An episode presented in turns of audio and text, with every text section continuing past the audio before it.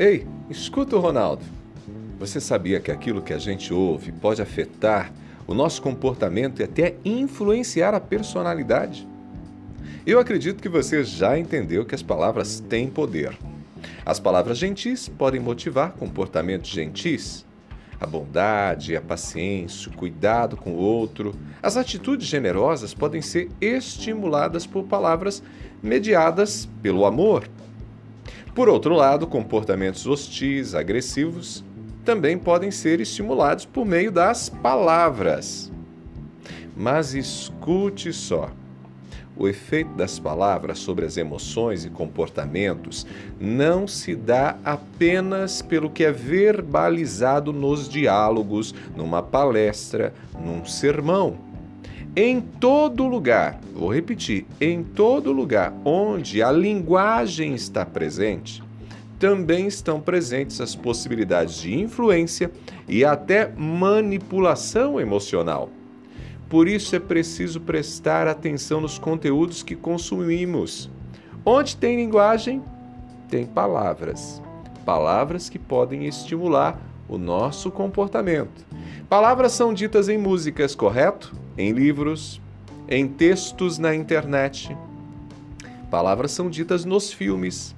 Palavras são ditas nas novelas, nas séries, nos diálogos dos reality shows. Sabe aquele reality show famoso que a galera assiste? Pois é, ali tem diálogos, tem palavras gentis e tem palavras hostis.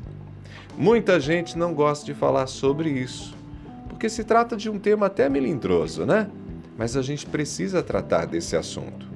Por exemplo, quando alguém fala, olha, esse tipo de música não é legal, parece que a gente está tratando de algo que está no campo do gosto pessoal. E ao questionar o tipo de conteúdo, a gente estaria criticando a pessoa, trazendo uma crítica de fundo moralista ou de natureza religiosa. Mas não é essa a proposta. Preste atenção, não se trata disso.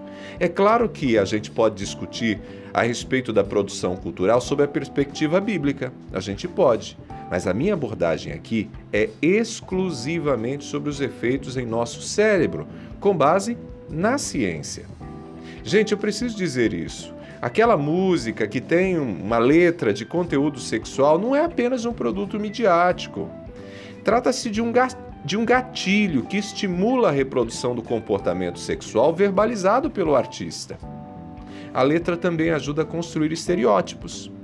Note, nós temos músicas que fazem da mulher apenas um objeto de prazer, e estereótipos são formados a respeito do homem, da criança, do trabalho. Enfim, temos outras tantas letras que banalizam as relações.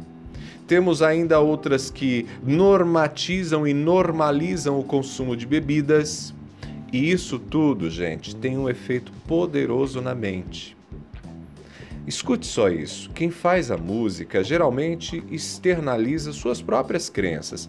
Talvez a pessoa não escreva pensando no efeito que aquilo que está sendo dito vai ter sobre as emoções e o comportamento das pessoas.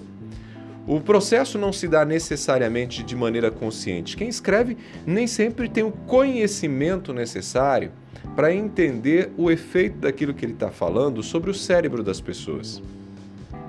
Eu mencionei a letra de músicas que falam de sexo, da mulher, citei o consumo de bebidas, mas a gente sabe que existem palavras de toda natureza em composições musicais, em filmes, em novelas.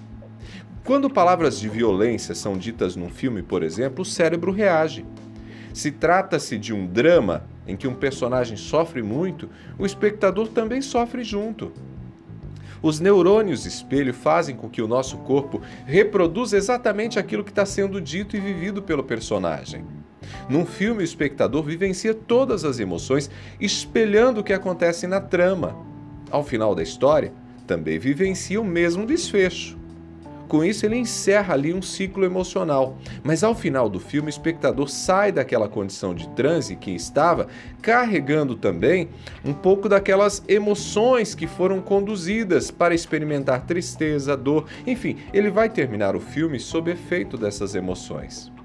Entenda uma coisa: o que é dito no filme, gente, nos diálogos dos participantes dos reality shows, o que é falado nas músicas, tudo ecoa em nosso cérebro. O cérebro não separa o real do imaginário. Por isso, escolha bem não apenas as palavras que você diz, escolha bem também as palavras que você ouve. Eu sei que você não pode impedir que alguém te fale coisas que vão impactar negativamente suas emoções. Talvez o chefe, um marido, a esposa, você não consegue às vezes ter controle sobre isso, mas uma coisa você controla. Você pode escolher que tipo de mensagens verbais você ouve, sendo mais criterioso com as músicas, com os filmes, com as séries, com os livros, com os posts e vídeos na internet. Pegou a ideia? Cuide das suas emoções, então coloque em prática.